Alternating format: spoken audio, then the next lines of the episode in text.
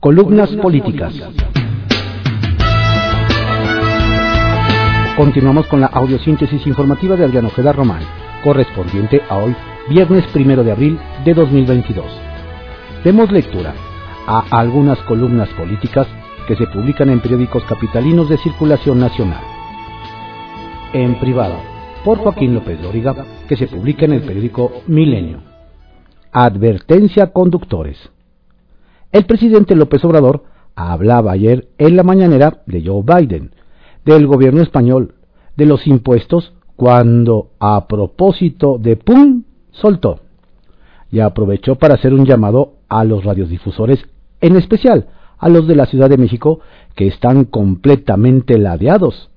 O sea, nada más están de un lado, no hay equilibrio. Todas las estaciones de radio en contra de nosotros.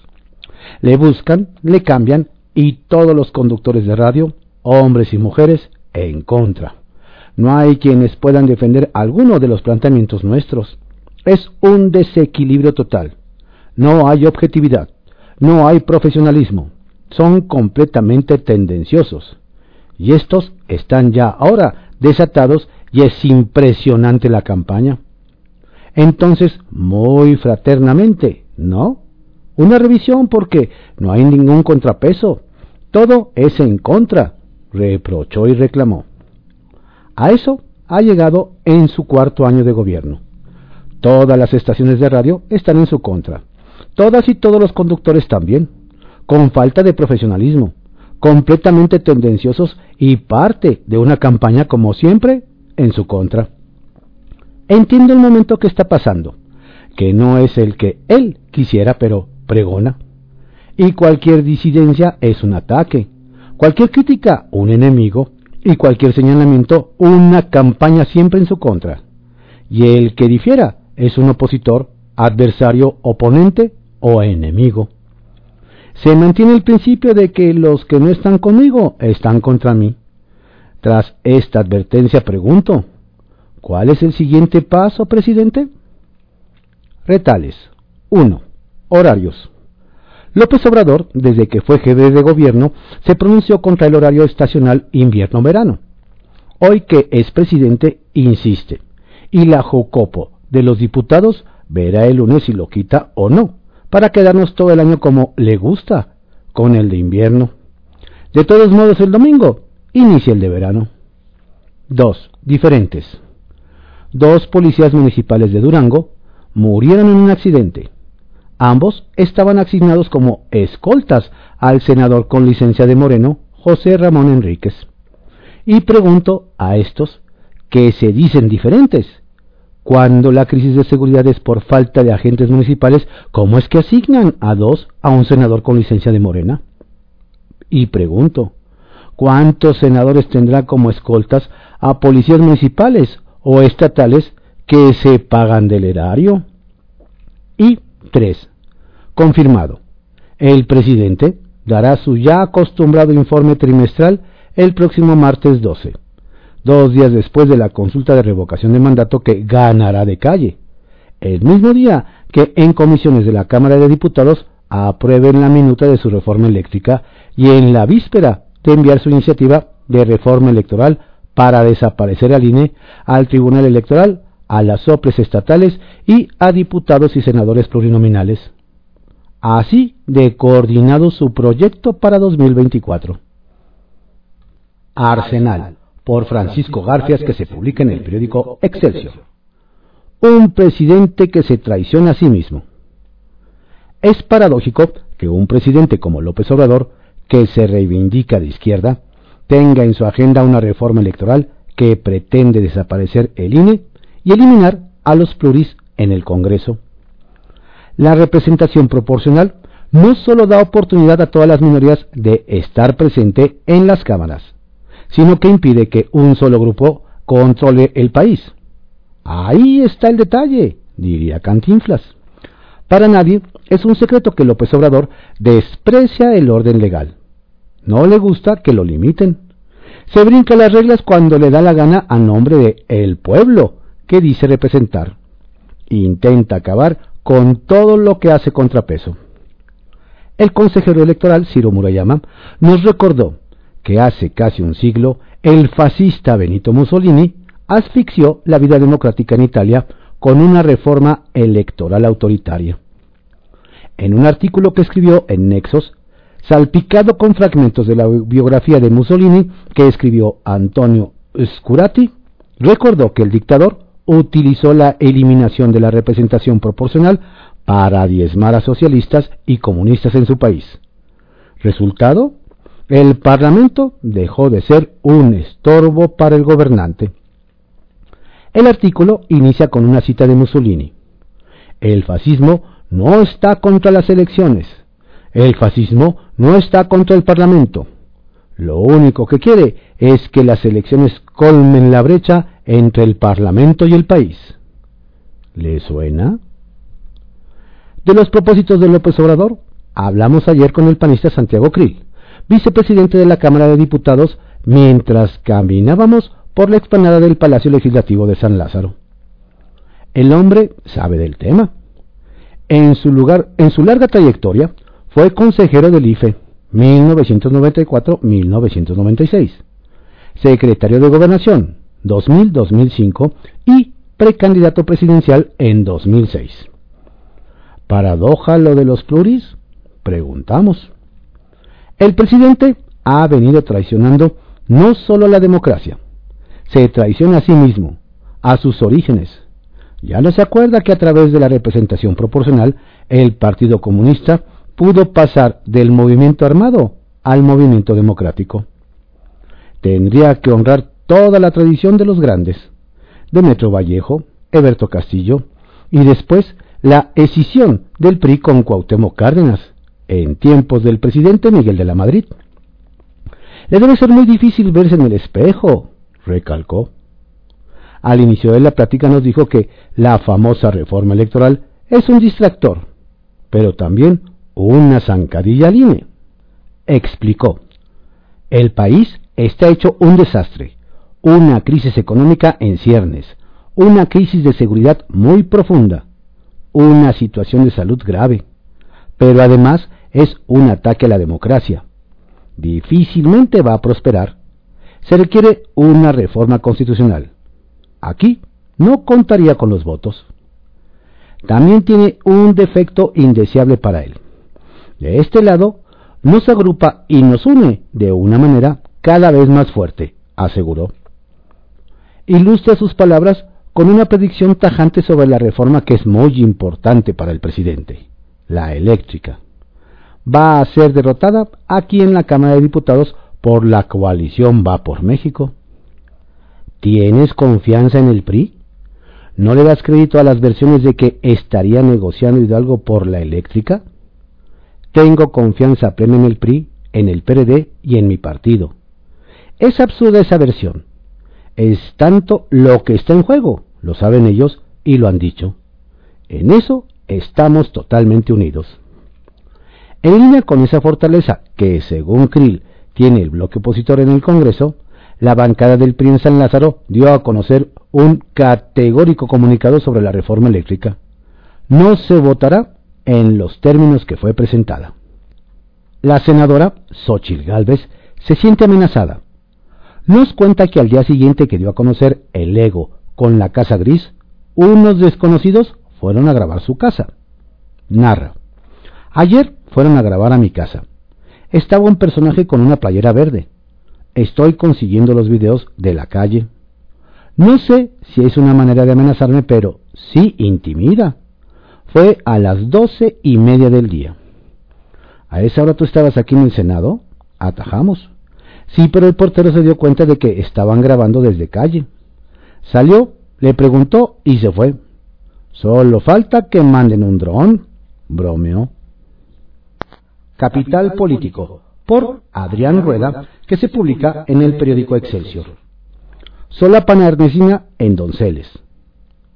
Lo que se esperaba fuera el debate central en Donceles, para analizar la actuación de Ernestina Godoy por el caso de la excuñada del fiscal Alejandro Gertz Manero, en el que se torció la ley para encarcelar a una señora inocente, acabó en bomba de humo. en lugar de mayorizar esta vez a la oposición para impedir que la fiscal compareciera, Morena aceptó que fuera citada, pero más adelante, y solo ante los integrantes de la Junta de Coordinación Política del Congreso local. La oposición dejó ir la gran oportunidad de que Ernestina explicara a los ciudadanos el delicado tema en el que está metida al reabrir una demanda que había sido rechazada 2 veces por falta de elementos y que ella armó de nuevo para ir por 2 adultas mayores. De Morena se entiende perfectamente, pues lo que menos necesitan en estos momentos es hacer más grande el escándalo. Pues a la vuelta de la esquina está la consulta sobre la revocación de mandato del gobierno de Andrés Manuel López Obrador. Las fracciones opositoras tendrían que haber defendido con todo a las ciudadanas cuyos derechos fueron violentados, sobre todo para garantizar que eso no le vuelva a ocurrir a nadie. Porque a pesar de ser exhibida, la fiscal sale a jurar que ya no se fabrican culpables, como antes. Y efectivamente, la fabricación de culpables es una práctica añeja que la 4T juró terminar. Pero resultó peor, pues ahora las autoridades no solamente fabrican culpables, sino que ya hasta se inventan delitos. Y todo para satisfacer las venganzas personales de la cúpula de la 4T. Debido a que Ernestina enlodó a la Fiscalía de la Ciudad de México, el Pleno de la Suprema Corte de Justicia de la Nación la exhibió como lo que es en realidad, ni autónoma, ni honesta y totalmente servil al poder. Y es que en 2015, tras la muerte de su hermano Federico, Alejandro Gertz denunció a su excuñada Laura Morán y a la hija de esta, Alejandra Cuevas, a quienes acusó de haber matado a su hermano al no brindarle los cuidados médicos necesarios.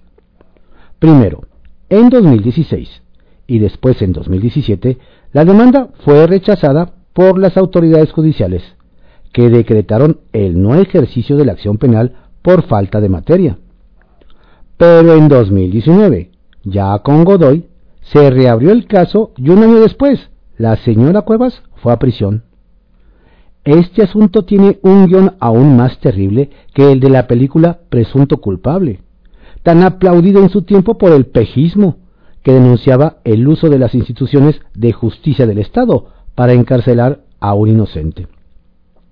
La 4T no solo encarceló a una inocente, sino que para ello se basó en un supuesto delito que no existe, que se inventó y que los jueces, que deben ser garantes de la justicia y que deben conocer el Código Penal, lo utilizaron en la condena.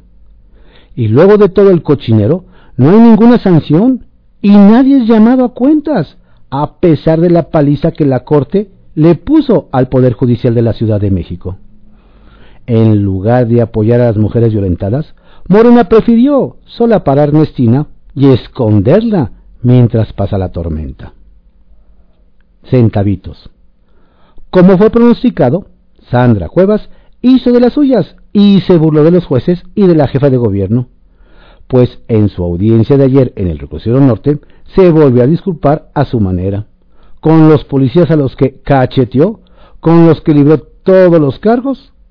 La alcaldesa tenía claro que luego del escándalo Godoy Gertz Manero, el gobierno capitalino no se atrevería a ir de nuevo en su contra.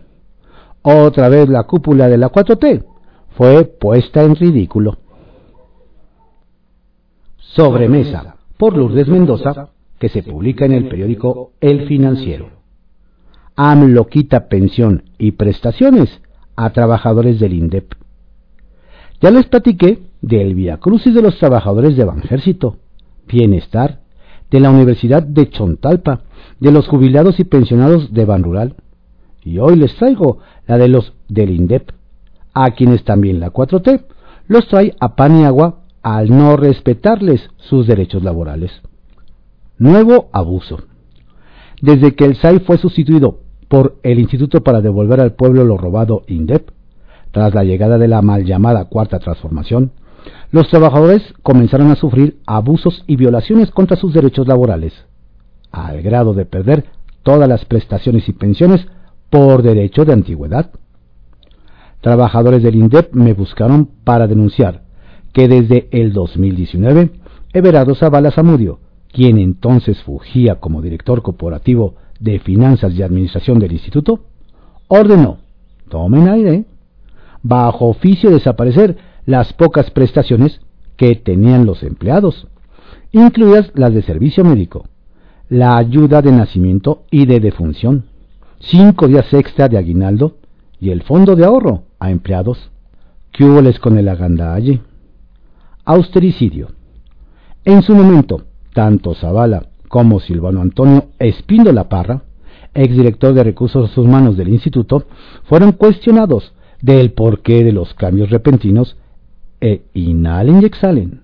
Solo se limitaron a decirles que era parte de las políticas de austeridad aprobadas por el Congreso.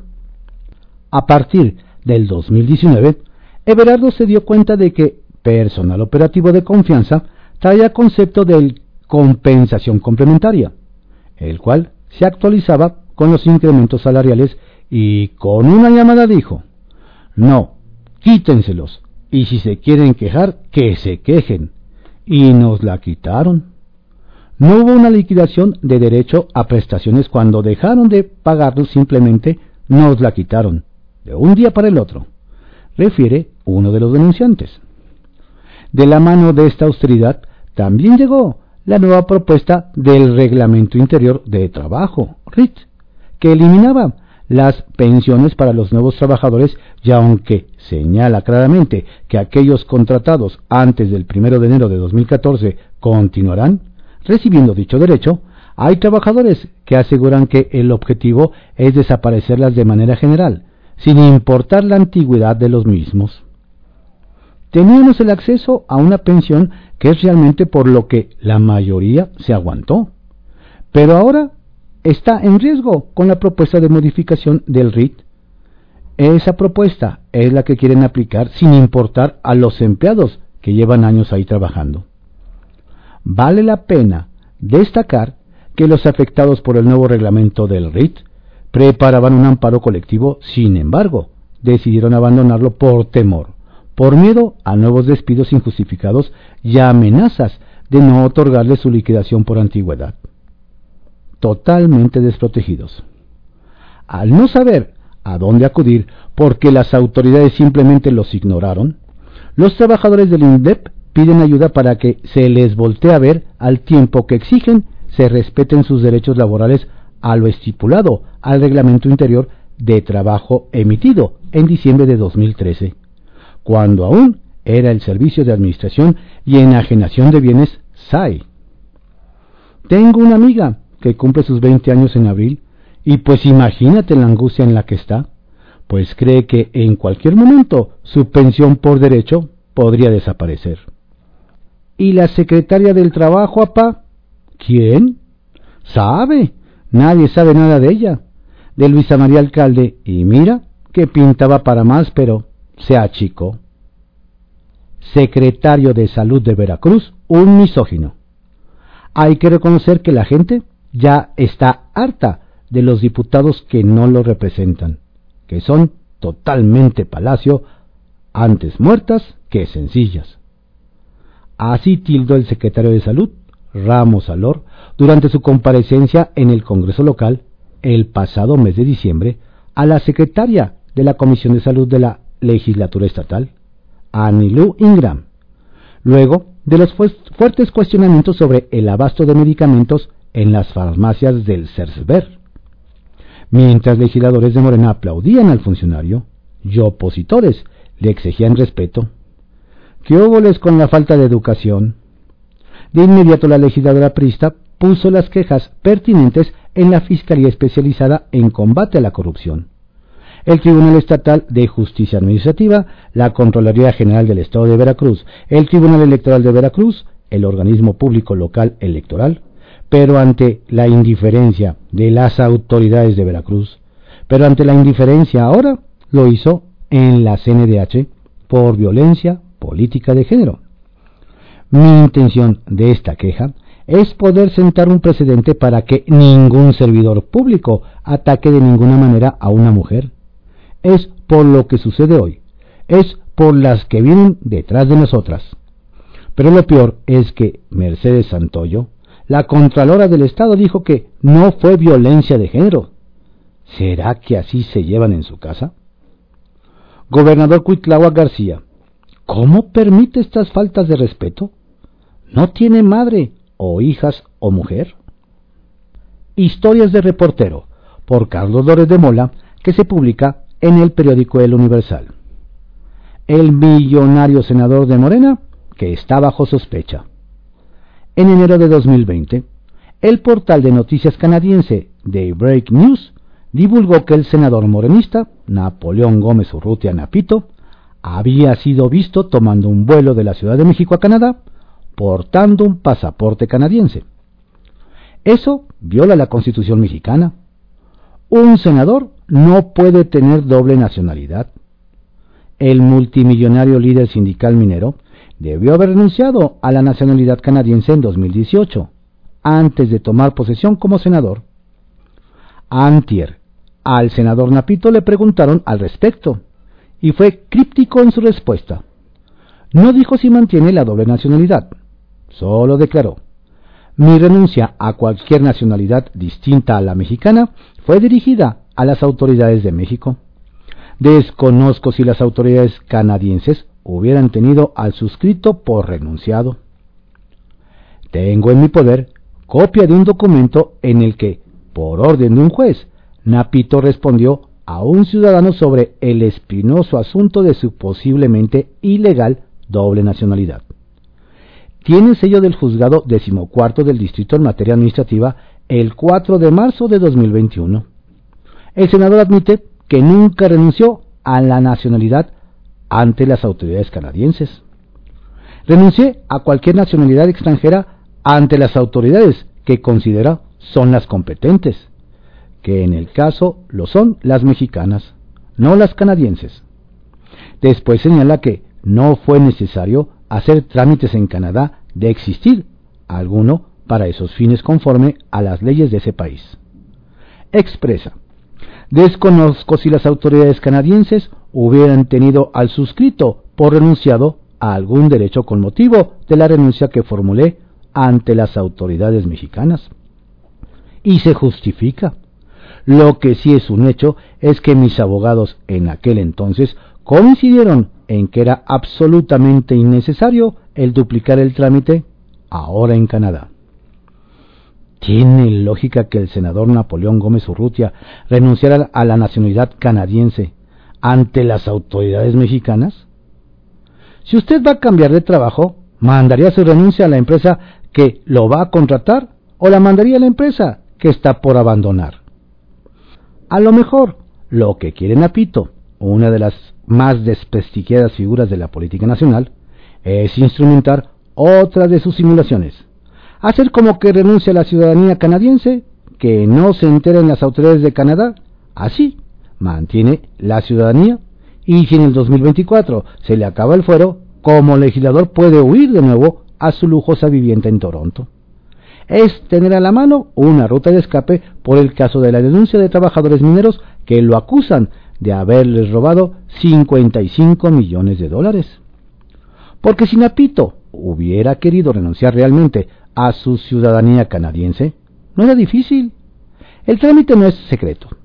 Si se teclea cómo renunciar a la ciudadanía canadiense en Google, los primeros resultados que arrojan son los sitios oficiales de Canadá. De acuerdo con la página oficial del gobierno canadiense, sí existe una aplicación para renunciar a la ciudadanía canadiense. Incluso enlista 6 requisitos: ser ciudadano de otro país que no sea Canadá, no vivir en Canadá, tener al menos 18 años de edad, no ser una amenaza a la seguridad de Canadá, no padecer una enfermedad mental y no ser sujeto de un procedimiento de revocación de ciudadanía. ¿Será que el senador morenista escogió ignorar abiertamente la existencia de este trámite? ¿Será que lo hizo para seguir impune?